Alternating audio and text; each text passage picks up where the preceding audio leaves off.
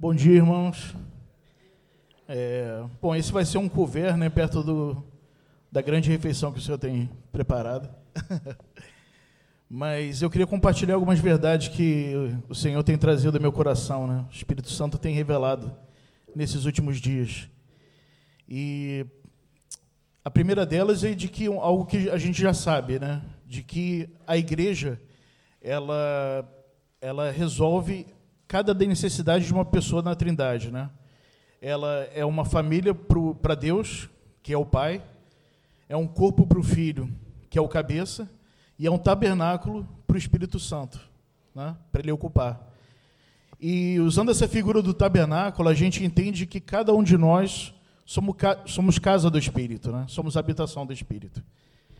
E, e o Espírito Santo, e só um texto para deixar isso claro, está é, tá em Atos 17, 24, diz que o Deus que fez o mundo e tudo que nele há, sendo o Senhor dos céus e da terra, não habita em templo, feito por mãos humanas.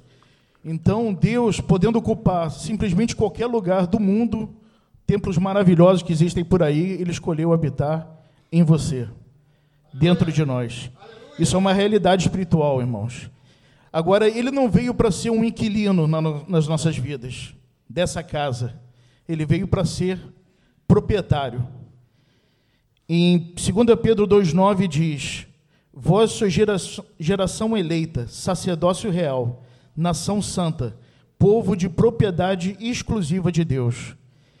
Esse, essa pessoa do Espírito Santo que habita em você veio para não só morar, mas para cuidar de toda a tua vida, para governar a tua vida.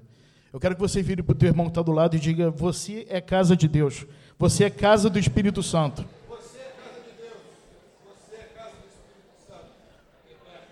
Amém, irmãos? Eu, eu gostaria muito que vocês tomassem posse de coração dessa verdade.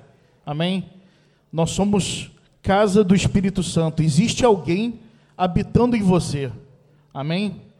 Se somos convertidos de fato, o Senhor, somos habitação do Espírito Santo. Quer lembremos disso ou não, isso é uma realidade espiritual na nossa vida. Outro texto importante é de 1 Coríntios 6, 19, 20. Acaso não sabeis que o vosso corpo é santuário do Espírito Santo, que está em vós, o qual tendes da parte de Deus, e que não sois de vós mesmos? Agora, pois, glorificai a Deus no vosso corpo.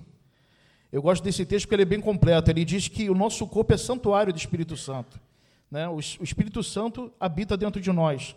E que a partir desse momento já não somos mais de nós mesmos. Se você pensa que você é dono de você mesmo, meu amigo, eu sinto muito, mas você não é. E provavelmente já há muito tempo. É, você é propriedade exclusiva do Senhor e do Espírito Santo. E, meu irmão, como agora percebidos dessa verdade, de que nós somos casa do Espírito Santo, somos propriedade dele, a pergunta que fica é: como temos cuidado dessa casa? Como a gente recebe alguém muito importante na nossa casa, a gente não quer dar o melhor, melhor conforto, deixá-lo nas melhores condições. Agora imagina a melhor pessoa, não digo do mundo, mas da, da dimensão que, que existe da realidade, né? Que é a pessoa do Espírito Santo, que é Jesus representado pelo Espírito Santo em nós. Como que temos cuidado dele dentro de nós? Como temos cuidado dessa casa? Eu não conheço nenhuma casa que não tenha janelas e nem portas. Eu acho que vocês também não, né? E quais são os olhos e as portas da nossa casa, né? Em Mateus 6:22 diz que as candeias do corpo são os olhos, de sorte que se tendes, se os teus olhos forem bons, todo o seu, todo o seu corpo será luz. Mas se seus, seus olhos forem maus, quão grande treva serão, né?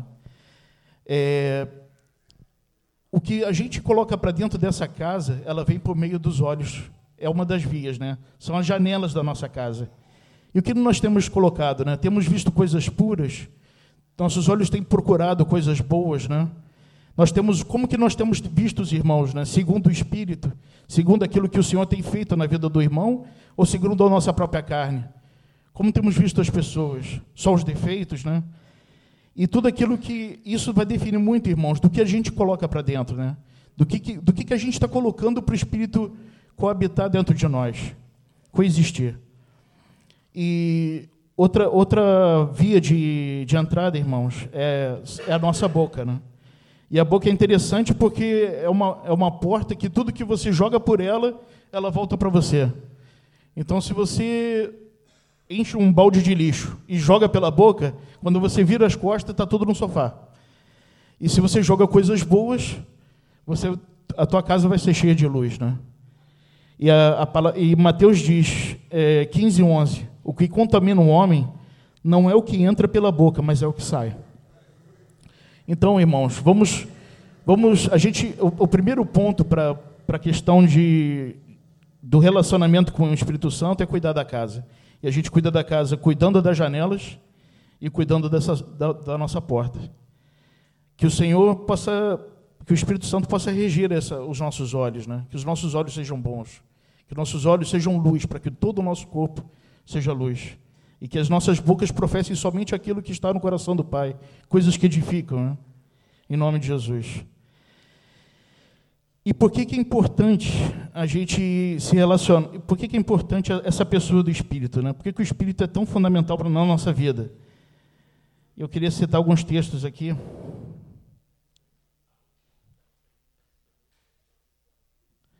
Irmãos, a vida, a, vi, a vida do cristão, a vitória do cristão depende inteiramente do Espírito Santo. A palavra diz: andei em espírito, andai em espírito e jamais satisfareis a concupiscência da carne. Se a gente quer ter qualquer vitória sobre a carne, que a gente sabe que é o nosso maior inimigo, é imprescindível uma vida cheia do Espírito, uma vida andando no Espírito. E se a gente quiser manifestar a vida do Filho também, é impossível sem, vida, sem o andar do Espírito. A palavra diz: o fruto do Espírito é amor, alegria, paz, longanimidade, benignidade, bondade, fidelidade, mansidão, domínio próprio. Contra essas coisas não há lei. Então, a vida do Filho, as virtudes do Filho, elas são manifestas através da vida do Espírito em nós. E por último, irmãos, eu, o Espírito Santo até me incomodou essa semana. Falou, Davi, eu quero, eu quero ter muito mais uma relação é, com você do que de proprietário e de zelador da casa, né? Eu quero, eu quero ser você. Na verdade, o que o Espírito Santo quer em nós, irmãos, é uma, é uma substituição. E aí, e aí o Espírito me apontou Jesus, né, me substituindo na cruz pelos meus pecados, e hoje, no presente, o Espírito Santo me substituindo e vivendo por meio de mim. Né? Ele não quer só que eu cuide dos meus olhos, não quer que eu cuide só da minha boca. Ele quer ser os meus olhos, ele quer ser minha boca, ele quer me ser por inteiro. Né? e Ele quer agir através de mim. Então, irmãos, que a gente dê essa total liberdade para o Espírito, né? Até testificou o que o que o Fred falou mais cedo, era um dos textos que eu ia falar, que o Espírito Santo, como pessoa, ele tem sentimentos, né? A palavra diz que ele é uma pessoa que tem amor, é uma pessoa que se entristece dentro de nós também, com os nossos pecados, e é uma pessoa que tem ciúmes, né?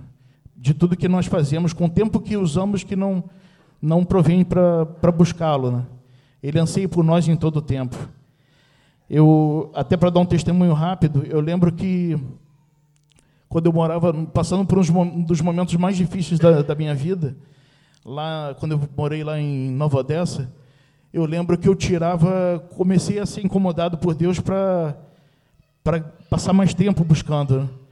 E, e aí, quando os meus pais estavam lá dentro de casa, eu ia para um celeiro um pouco distante e ia buscar, ia buscar o Senhor. E cada dia que eu, eu ia para lá, eu sentia cada vez mais o Senhor me chamando, né? o Espírito Santo me chamando. E o Espírito Santo ele tem esse magnetismo mesmo. Né? A palavra diz que o pendor do Espírito dá para a vida, mas o pendor da carne dá para a morte. E cada vez que eu ia lá, eu sentia cada vez mais forte a presença de Deus ali. E é isso que, que o Espírito Santo anseia por nós, né? disso que ele tem ciúmes. Quanto tempo temos gastado com coisas fúteis, né? com, quando a gente podia estar realmente se relacionando com Deus e vendo a vida, a vida dele sendo gerada e transformando a nossa vida. Né? E, e só para não dizer que eu também não falei do poder de Deus, minha mãe até me lembrou de um testemunho para poder dar, que há mais ou menos seis anos atrás é, nasceu meu primeiro filho, o Benaia, E ele foi diagnosticado com uma doença muito grave, né? Fibrose cística, que é uma doença que ataca é, a parte respiratória e, e digestiva. E, e, geralmente morre ainda muito novo, bebê, ou então tem uma vida muito precária, até 20, 30 anos no máximo. E, e aquilo trouxe uma comoção muito grande para minha família e tudo, e, e os irmãos intercederam, a gente orou muito também.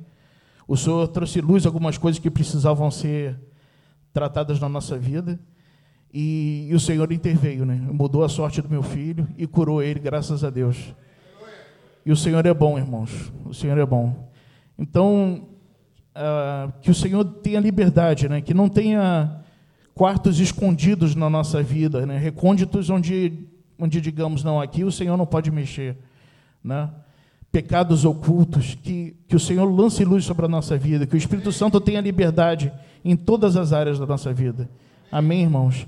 Nós somos portadores da presença de Deus em nós, né? Deus não quer melhorar quem você é, Ele quer ser tudo em você, Ele, através dessa vida ressurreta, né? E lá em Colossenses 3 diz: Mas quando Cristo, que é a vossa vida, se manifestar, vós sereis manifestados juntamente com Ele em glória. É essa vida renovada, restaurada, que o Espírito Santo quer vivificar dentro de você e viver através de você. Amém, irmãos?